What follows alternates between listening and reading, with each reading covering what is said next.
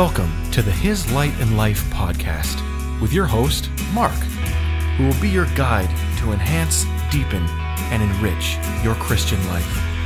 To turn your focus away from just getting by to walking with God in His light and life.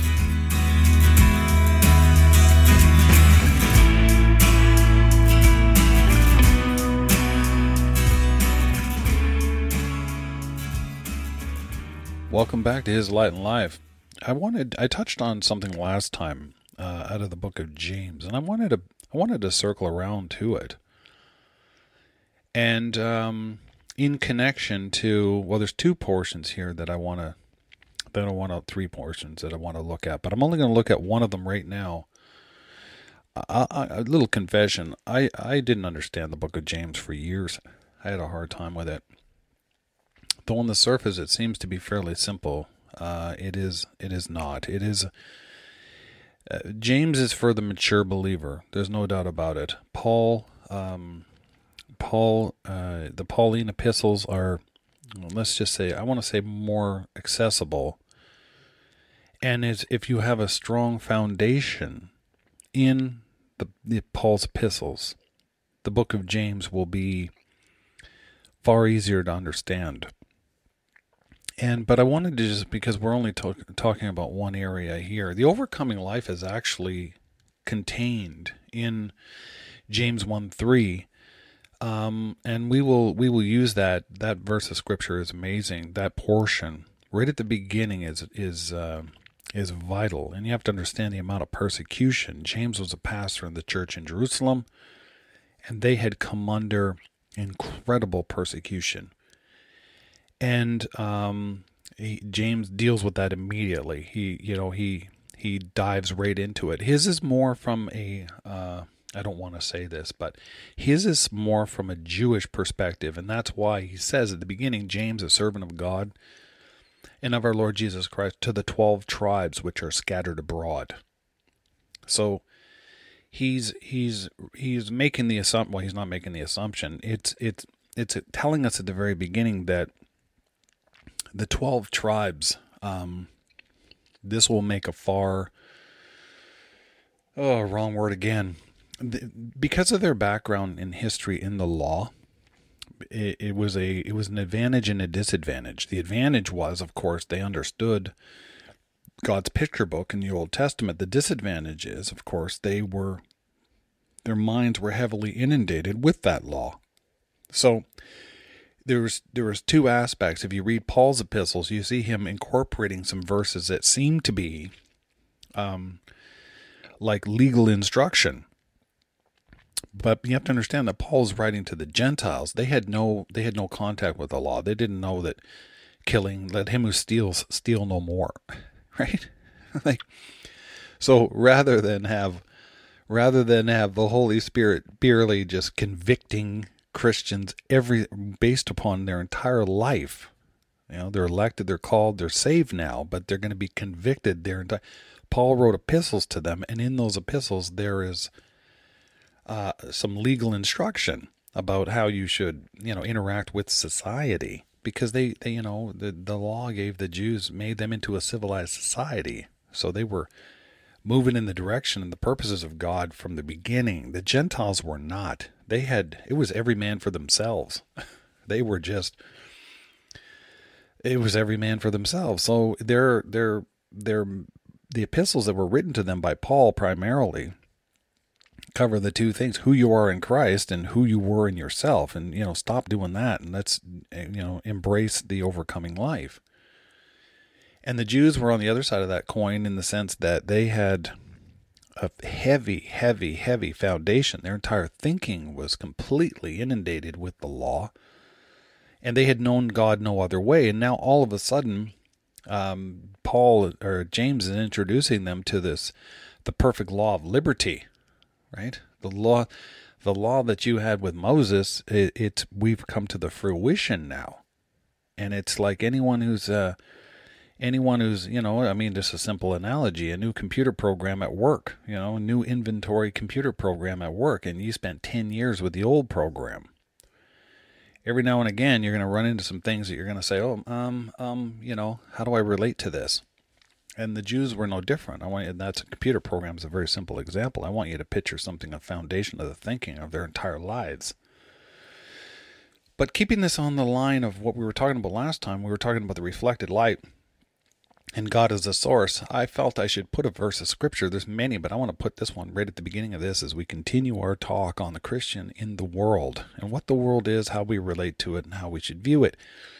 And he says in James chapter 1 verse 17, every good gift and every perfect gift is from above and cometh down from the Father of lights, with whom is no variableness, neither shadow of turning. Okay? So it's vitally important in the you are here uh, analogy we had in the mall that you recognize and realize that you are always to keep that in mind that anything that you have or do in your Christian life has come to you as a gift. So,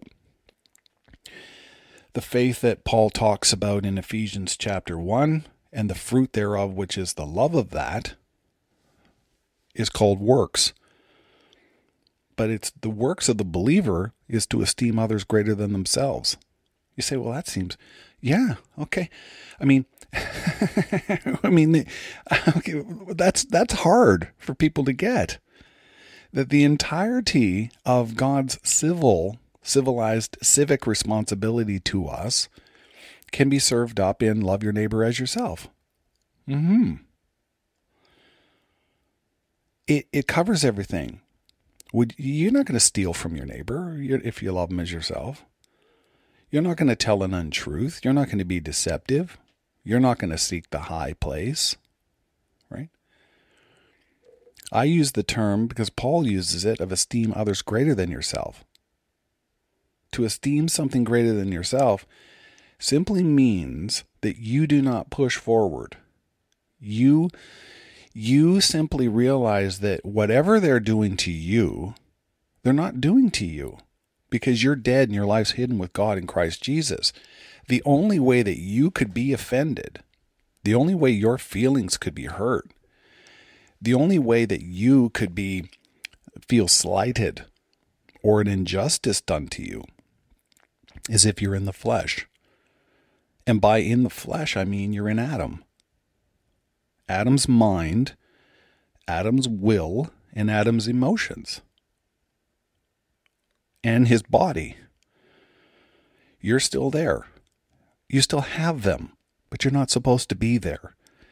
The overcoming Christian life is moving from there to the life that you really are, the life that you really have, which is in Christ Jesus. And your spirit man, overriding by the grace of God, by the gifts of God, by the power of God, the wisdom of God, overriding the old Adam, the, se- the first Adam. I use the analogy, Al, you'll hear me say it many times. Think of a television blaring in a, in a, in a living room. That's Adam. Just think of the worst show you could imagine. Put the news on. Crime, death, darkness, and mayhem. Riots in the street. You know, corruption at a corruption in a company. Guys being hauled away in handcuffs. The whole thing. That's just mayhem. That's the world. It's a world of darkness. Even the good on there, you're going to find out that in, uh, the underbelly of it is selfishness. Right? That's not going to stop. Your entire time on this on this earth is not that's never going to stop. But you're a new creation now in Christ Jesus. The, the source mechanism of that, the original source mechanism of that in the, in the non believer is their fallen heart. It's the heart of darkness. It's their spirit that's cut off from God, cut off from life. There's a corpse inside them, and down deep inside them is this death. It's this death principle. Law of sin and death, absolutely driving, controlling. They're in harmony with it. The non believer, when they're doing things, when they're, you know, out partying or whatever the case is, they feel fantastic. They feel at home. They are at home. They are at home. Because the construct of this life, the things of the world, are designed to tailor, they're tailor designed to connect to and relate to and be responded to by the lust of the eyes, the lust of the flesh, the pride of life, and rebellion towards God. Adam made this world. It's his. It belongs to him. Therefore, his descendants feel 100% at home in it. 100% at home in it. Right? I had a great analogy of this. It was quite a while ago, actually, well, maybe six months ago at work. And uh, one of our clients, he, you know, I'm a guy, he's a guy. He's like, and there was a one of my coworkers, a girl. She was not far away, and we, I had normal business interaction with this gentleman. And he goes, "Hey, you want to hear a joke?" I said, "No," because I knew the person and I knew what the joke would be. He goes, I said, no. I said, yeah, no, no offense, buddy, but I don't want to hear the joke because I knew it was an offensive joke. And the girl standing beside me, while she was a couple of feet away, I didn't even know she could hear. She goes, uh, "Tell, I want to hear it." I thought there's a great analogy right there. They love this world. They love the darkness that's, that's in the world. They relate to it. They connect to it. They want more of it. Right? But you, like that moon in the sky that I was talking about, reflecting the light from the source of the sun in darkness, are an ambassador here. You're a citizen of the source, you're a citizen of the sun, but for a time for a time God has us hanging in darkness in this realm, in this world. But we are ambassadors here. We are a representation of a different source. They're of the darkness. Their source is 100% the darkness. They're from the darkness. They love the darkness. They're the children of disobedience. They're the, they're the children of darkness. They love it. The law of sin and death gives them ideas. That flow, that downward death principle that's here, it inspires them. It, it get, that's where their ideas come from. And they'll use those ideas and play those ideas until there's a harm or something that comes because it's, you know, it's like letting a tiger loose in your house. It's cool for a minute until it starts ripping things apart. The non believer in this world is completely at home their fallen heart is whispering to is is it from their ish from their heart like a well is just gurgling up death it hits the mind of adam which is consumed with the lust of the flesh lust of the eyes pride of life and a hatred for god surrounded by whispering demons if they could just get rid of that fear of death and that pesky sense of fear and uncertainty that they have all the time they would be just basking in this life. And you know, I'll tell you right now, most of them, the ones that really have that, that really manifest the aggression that they have towards God, most don't. They're just consumed with the lust of the eyes, flesh, and, and the pride of life. But the ones who really have that rebellion against God, which is in all of them, but doesn't manifest to the same degree, those are the atheists. Those are the aggressive atheists that just want to wipe out the mention of God completely from the earth. Because they that, that pesky feeling they have, that pesky sense of shame that they have, that they also inherited from their parent Adam, their parents Adam and Adam, male and female, that pesky shame that just, you know, that has, you know, that has filled their shelves with self help books and it needs to be, can't be alone, needs to be constantly coddled. That part of them, they blame God for that if there was no real sense of law, if there was no real sense of right and wrong, if there was no real no, if there was no consequences for sin, I would be great because what I'm feeling inside is phenomenally, um, I'm in total harmony with it. But there's this pesky annoyance around me, and that pesky annoyance is based upon some civil construct, some civilized sort of antediluvian sort of like sense of, you know, deity frowning.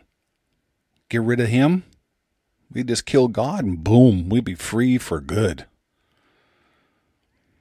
Don't kid yourself. I've talked to them many, many times. It comes up in the conversation. It will come, it's there right from the beginning. I hit it right from the beginning. I say right off the bat, I don't anymore. I used to. Uh, I stay out of it now. But I used to. I say if you, if you could just get rid of God, boy, it would be a whole lot better for you, wouldn't it? And you can see, you just sort of see you just see that wham in their face because they're not used to hearing that. They think it's an imposed. Christianity is an imposition upon them, upon their freedom, upon their lust, upon their sin. If we could just get rid of that imposition, boom, we'd be free. That fear in them will never leave, by the way. that fear is born in unrighteousness. They don't know that, but the unrighteousness of their life is what's the real source of that fear. We hid ourselves because we were afraid. You, why were you afraid? You were afraid because you knew you did something wrong. This cosmos, the creation, the kingdom of God, His presence woven into everything here is never going to let Him off the hook for that one. Never going to let Him off the hook for that one. It will haunt you and haunt you and haunt you because you're out of harmony. You're disjointed. You you know you play an untuned string on a guitar. It doesn't matter. You can adjust all you want. You can adjust the you know how hard you you you you pluck it. You can do anything on the externals that you want, but it's going to be out of tune. And the non-believer is out of tune. They're out of tune. They're cut off from the source of life. They're always at it. They're in harmony with their environment. That's why in the moment when they're when they're engaging in the in the things of the world, they're happy. You know? As soon as it's over, the next day, whatever the case be, not happy, miserable. Because righteousness, peace, and joy can only be found in the kingdom of God. Man in Adam has tried to accomplish those three things. All false religions are built around an idea that an attempt to construct some sort of self made righteousness, some feeling that I'm okay with some deity someplace.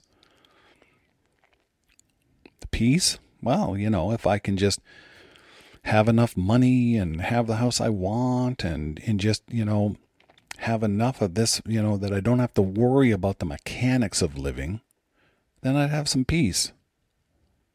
And joy? Well, that's the that's the liquor store at Friday night. That's the bar, the clubs, the drugs, all of that. It's to designed to bring a sense of peace. And really, that's all that Adam has available to him. He has false religion, he has material security, and he has stimulants. Okay? So, keeping that in mind, we want to remember that the Christ, that Christ in us, the hope of glory, that we are in the darkness, that we're hanging in the darkness, like the moon in the sky, and I want to stress I'm only using that as an analogy.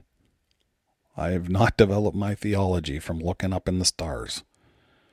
I'm using it as an analogy only. And in this analogy, think of the Lord as the source, the sun in the sky, unchangeable, unmovable, and unresponding. The moon, however, responds very all it does is respond. It never initiates, it has no source of life light in itself but it can turn, it can be on different angles, it can be and it can it it's variable. Okay? It's variable. It has shadows. It has turning. And we in our Christian life, even the overcomers go through seasons. Not seasons of failure, but seasons of, I, I like to think of it as seasons of heights and se- seasons of super, super heights. Because what you know, I want to finish this analogy before I come back to that. And we're hanging in darkness, and that darkness is the world. Okay? But in it, we shine as lights because we're the children of light. But it's important to note that that moon in the sky, though it can shine light upon the earth, its goal is not to illuminate the earth. This earth will be fully illuminated when the full glory of the Lord Jesus Christ is here in his return. No more need for the moon in the sky. The sun will be on the earth. And his glory will replace the sun. No more need of it. says that in Revelations, and there'll be no more need of the sun. Okay? But like that moon in the sky hanging in darkness, we are hang- here on the earth and we are lights, reflected lights in the darkness.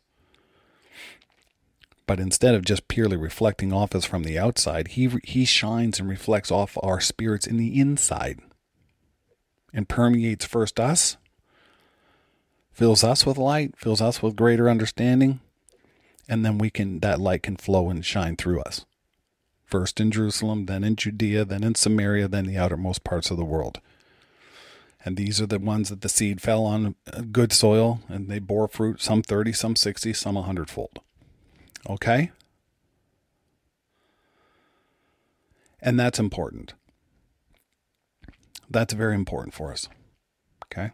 I want to thank you for joining me today on His Light and Life. We're going to pick it up right here as we continue our discussion on the world. Thank you for listening to His Light and Life. Do you have questions or want to speak with Mark? Please reach out using the email in the description. We'll see you next time on His Light and Life.